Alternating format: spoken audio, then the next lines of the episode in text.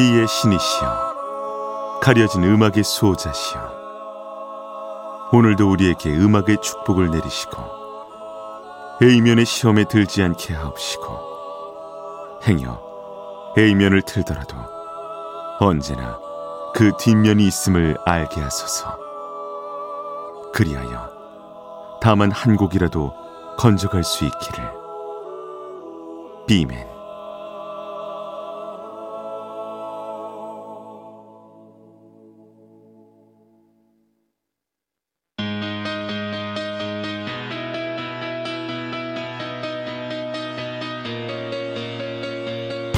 배승탁의 비사이드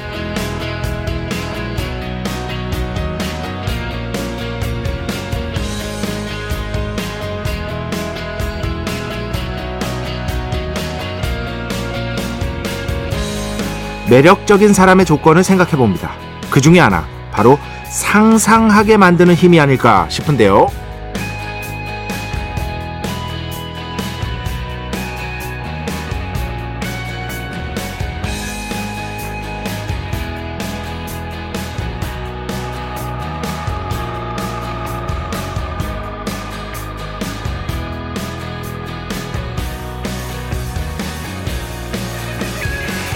과연 그렇습니다. 누군가 매력적으로 보이면 우리는 상상하게 됩니다.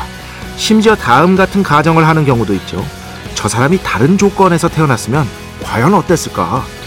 가끔씩 이런 매력적인 사람이 세상을 떠나면 우리는 자연스럽게 그것이 헛되다는 걸 알면서도 상상하게 됩니다.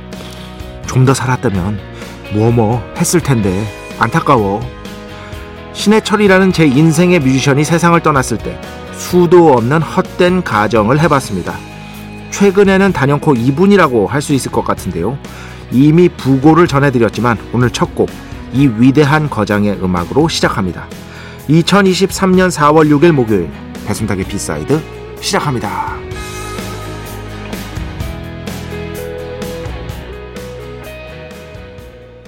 네, 오늘 첫 곡 사카모토 류이치, 류이치 사카모토 작곡의 영화 남한산성 수록곡이죠. 네. 남한산성 영화 정말 좋습니다. 여러분 기회 되면 꼭 보시길 바라겠고요. 여기 음악을 이제 사카모토 류이치 선생께서 맡아서 굉장히 화제가 됐었죠. 그 중에서 출성 스트링 버전으로 들어봤습니다. 이 곡은요. 지금 어떻게 느끼셨을지 모르겠는데 나중에 한번 기회가 되시면은요. 영화를 보셨든 안 보셨든 그 후반부에 후반부에 이 사운드, 이 곡이 갖고 있는 사운드의 덩치가 확 확장되는 순간이 있어요. 그때 그 내부에서 뭔가가 확 하고 올라옵니다. 진짜 울컥하는 게 있거든요. 이런 것들을 조금 나중에 주의 깊게 한번 들어보셨으면 하는 바람입니다. 음, 뭐, 이미 부고를 전해드렸지만, 모르겠어요.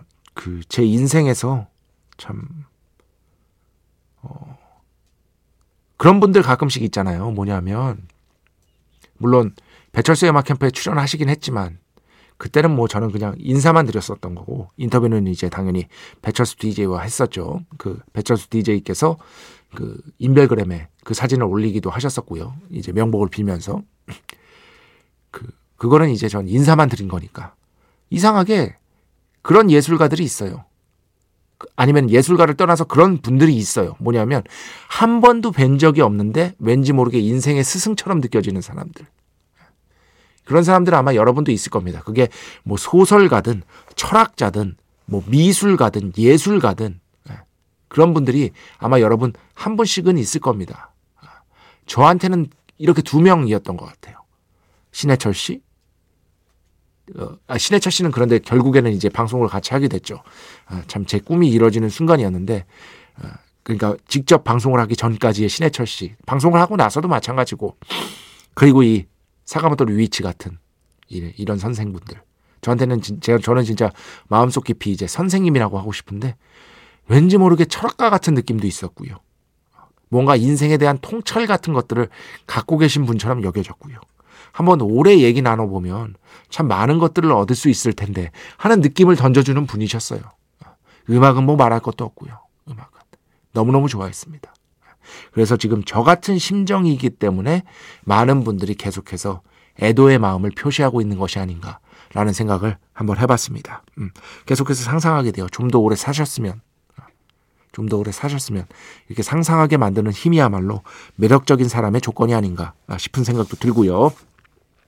배순탁의 B side 여러분의 이야기 신청곡 받고 있습니다. IMBC 홈페이지 배순탁의 B side 들어오시면 사연과 신청곡 게시판 있고요. 문자, 스마트 라디오, 미니로도 하고 싶은 이야기, 듣고 싶은 노래 보내주시면 됩니다.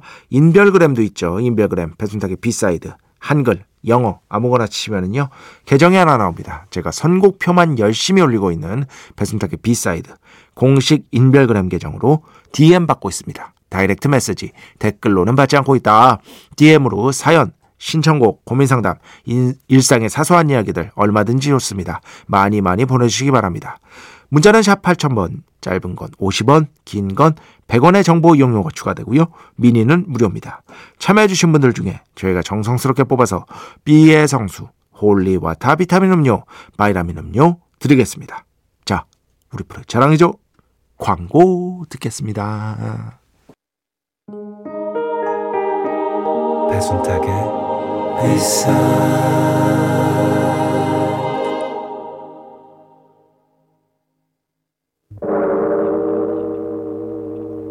이 소리는 비의 신께서 강림하시는 소리입니다.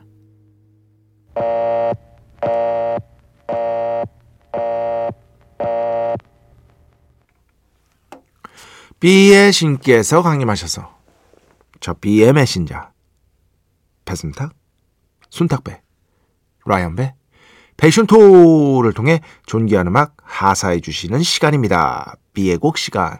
매일 코나.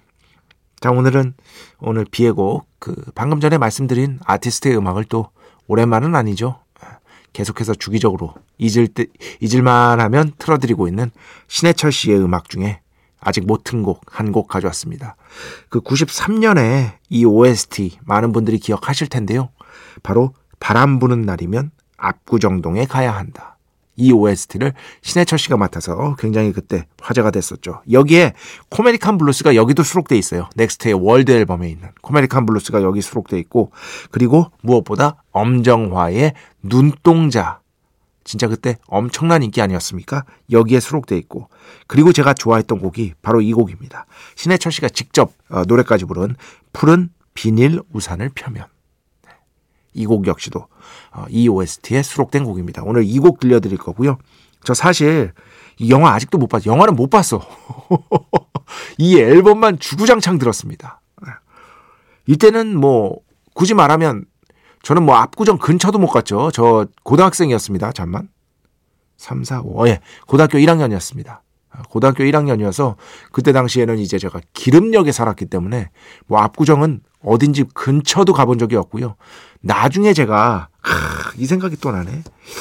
압구정에 처음 간 게 말이죠. 대학교 들어가 가지고 그때 왜인지는 기억이 안 나는데 그 미국의 메이저리그 바스켓볼 모자를 쓰는 게 유행이었어요. 이제 보통 MLB라고 하죠. 애들이 다 그거를 이제 뭐 야구는 할 줄도 모르는 인간들이 저까지 포함해서 예. 어 그걸 엄청 쓰고 다녔던 때가 있어요. 그게 뭐 지금도 이제 뭐 워낙에 어 좋아하시는 분들 많지만 그래가지고 그거 모자 살 수 있는 매장이 압구정에만 있었습니다. 서울에서 압구정에만. 그래서 그거를 살려고 압구정에 처음 갔던 기억이 나요. 저는 이제 압구정 쪽에 또 그, 그 이후에 자주 가게 된 게 이제 대학교 들어가고 나서 이후에 자주 가게 된 게 제가 CD를 여러 군데서 샀는데 뭐 P 레코드, 홍대 P 레코드, 신촌의 아니 신촌의 P 레코드, 홍대의 아니 홍대의 P 레코드, 신촌의 H 레코드, 예.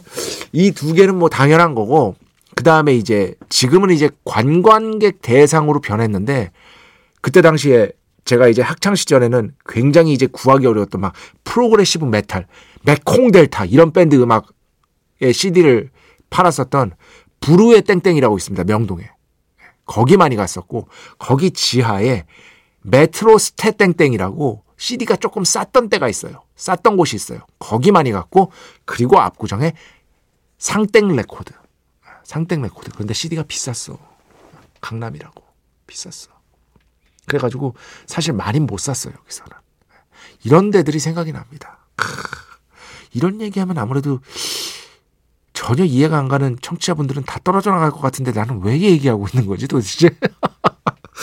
여튼 신해철 씨의 음악 또 생각난 김에 오랜만에 가져왔습니다. 자 오늘 B의 곡 바람 부는 날이면 압구정동에 가야 한다 OST에서 들려드립니다. 푸른 비닐 우산을 펴면 축복의 시간 holy water를 그대에게 축복의 시간 holy water를 그대에게 축복 내려드리는 그러한 시간입니다.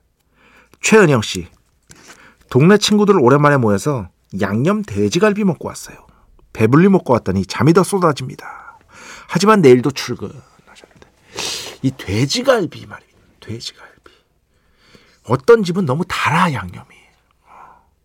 제가 제 인생에서 유일하게 그 자랑할 수, 자랑이라기 좀 그렇고 하여튼 괜찮은 습관이 뭐냐면은 제가 그 영어로 하면 이제 스위치라고 하죠. 군것질을 전혀 안 합니다. 예. 네. 뭐 거의 안 한다고 보시면 됩니다. 거의 제로에 가깝습니다. 아주 가끔씩 이제 뭐 어쩔 수 없이 뭐 이렇게 뭐 뭐가 너무 많이 남았다 그러면은 뭐 너도 하나 먹어라 에이 하면 먹는데 그 외에는 아예 그냥 어, 단 거 뭐 이런 것들, 군것질 같은 것들을 거의 안 합니다. 그래서 단 거 자체에 대해서 많은 분들이 이제 조금 단 거 좋아하시는 분들 있잖아요. 저는 오히려 단 거를 별로 안 좋아해요. 노홍철 씨와는 극과 극에 있다고 볼 수 있겠죠. 그죠? 어. 그래가지고 돼지갈비도 어떤 집은 양념이 너무 달아가지고 아, 안 맞는 데가 있더라고. 그런데 또 양념을 또 슴슴하게 잘하는 곳이 있습니다. 그런데 어, 그냥 경험적으로 봤을 때 그런 집은 비싸. 문제는 그거야. 경험적으로 봤을 땐 그래요. 예를 들어서 봉땡양 이런 데 있잖아요. 어. 그런 데는 엄청 비싸거든요. 그런 거는 이제 김철영 PD가 뭐 사주거나 아니면 배철수 선배님이 사주거나 그럴 때 가는 거죠. 뭐 저도 잘 못 갑니다. 네. 어, 7068번. 제가 이제 가끔씩 클래식 들려드리는데 어디선가 들어봤다 했더니 저 신혼여행 때 프라하 트램 탈 때 흘러나왔던 클래식이네요. 이렇게 다시 들으니 너무 반갑습니다. 하셨는데 사실 이제 여러분 아까 김철영 PD하고도 잠깐 했던 얘기인데 잘 찾아보시면 또 굉장히 이제 익숙한 레퍼토리로 하는 클래식 공연이 없지 않습니다. 너무 어려운 것들만 하는 클래식 공연도 분명히 있죠. 그런데 정말 우리에게 익숙한 클래식 으로만 하는 공연들이 찾아보시면 있거든요. 그런 공연부터 가시면 돼요. 그런 곡이 이런 트럼에서 흘러나오는 겁니다, 사실. 어, 최근에 또 이제 그 배철수의 음악 캠프에 이제 치배된 이제 지휘자께서 이제 출연하기도 하셨는데 그분이 서울시향이랑 이제 공연을 하시잖아요.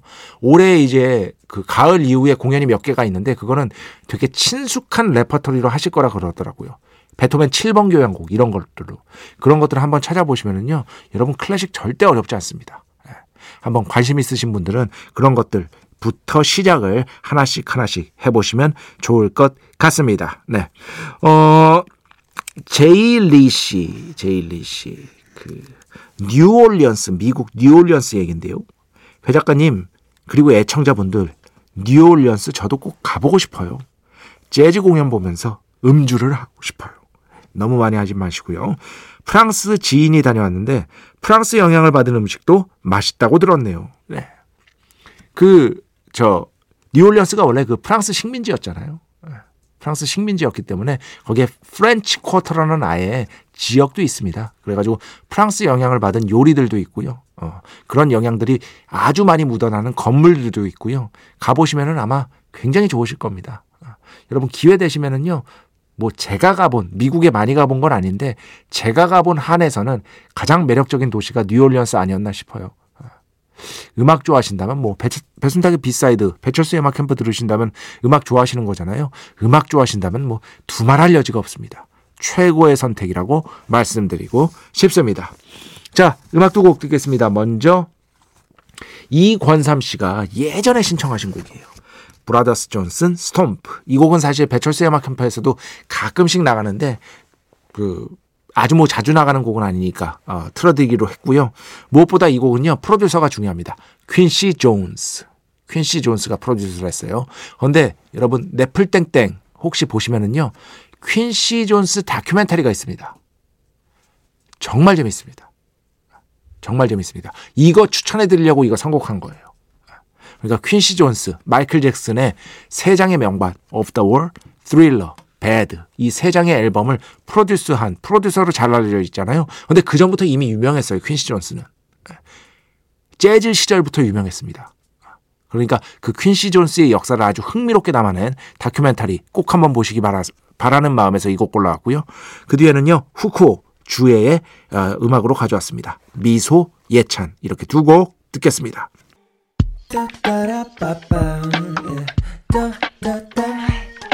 배순탁의 B-side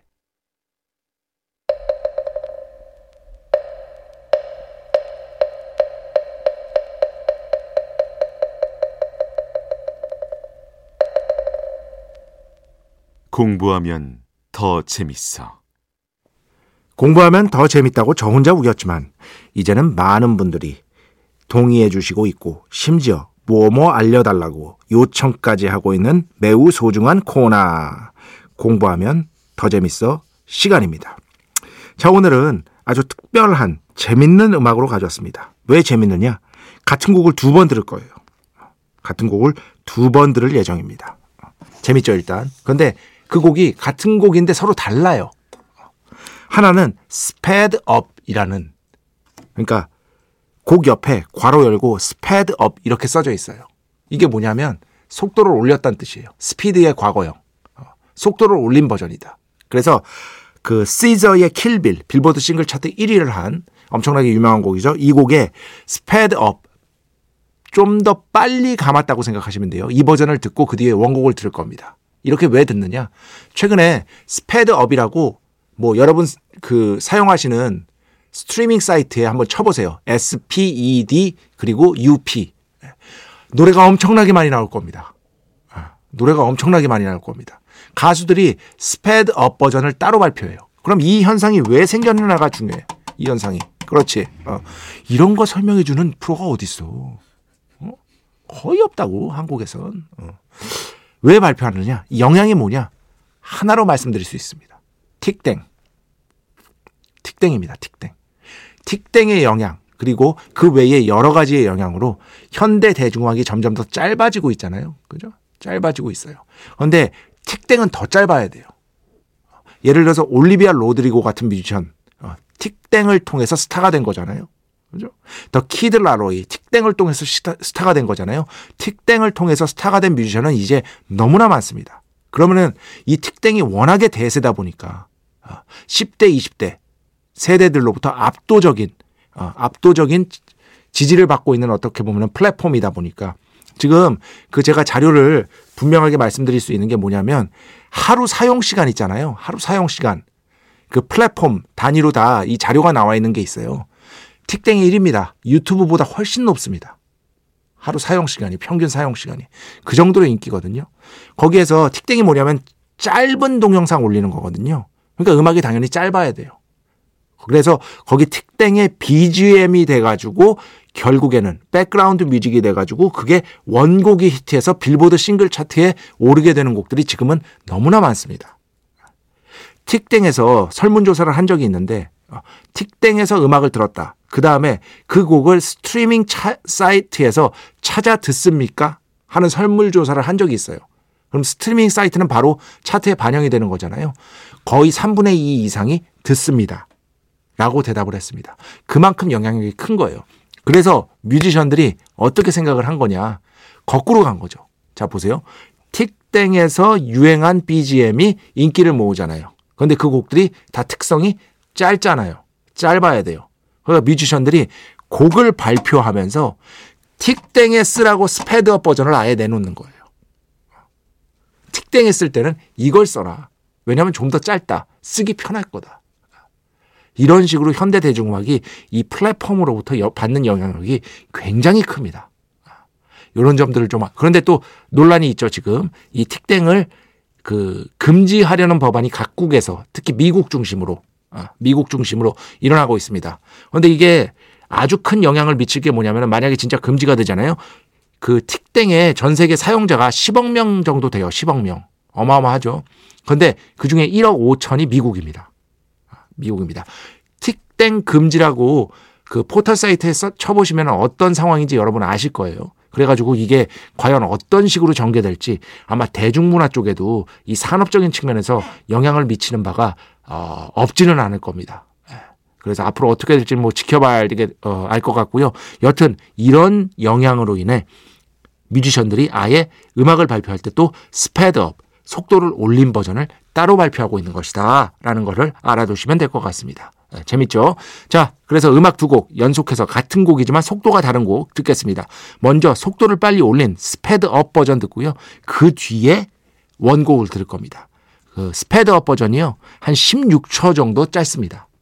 어, 그런데 짧은 동영상에서 16초면 굉장히 큰 격차예요. 어, 차이예요. 우리는 뭐 16초에 이러지만 거기서는 큽니다. 예, 이 점을 좀 고려하시면 될 것 같습니다. 그리고 재밌는 사실 뒤에 원곡을 들을 거라 그랬잖아요. 뒤에 원곡이 되게 느리게 들릴 거예요. 어, 되게 느리게. 이것이 바로 상대성 이론인 것이다. 한번 들어보시기 바랍니다. 그쵸? 확실히 다르죠? 뒤에 곡이 완전히 느리게. 원래 듣던 곡이 뒤에 곡이에요. 그런데 이 sped up 버전을 한번 듣고 들으니까 이게 상대적으로 엄청 느리게 느껴집니다. 목소리, 그러니까 톤도 달라요. 그러니까 피치도 다릅니다. 왜냐하면 빨리 감았기 때문에 sped up 버전이 당연히 피치가 더 높아지죠. 높아질 수밖에 없습니다. 이런 점들 알아두시면 좋을 것 같습니다. 자, 음악 두 곡 듣겠습니다. 먼저 김성민 씨 신청곡인데요. 과거에 MBC 베스트 극장 보다가 아, 추억의 음악이 나와 다, 어, 한번 신청해 봅니다 하셨어요. 저도 이분 덕분에 오랜만에 들었습니다. 생프레 목소리를 위한 콘체르토 먼저 듣고요. 그 다음에는요 수피안 스티븐스 음악 오랜만에 가져왔습니다. Flint. 네, 총 세 곡이었습니다. 저희 프로 전에 주인장이시죠 김윤주, 장들레, 눈. 그 전에 들으신 곡은 수피안 스티븐스, Flint. 그 전에 들으신 곡은 생프레 목소리를 위한 콘체르토. 자, 오늘 마지막 곡입니다. 오랜만에 키스 제럿 음악 가져왔습니다. Be My Love. 이 곡 들으면서 오늘 순서 마칩니다. 오늘도, 내일도 B의 축복이 당신과 함께 하기를. 베베!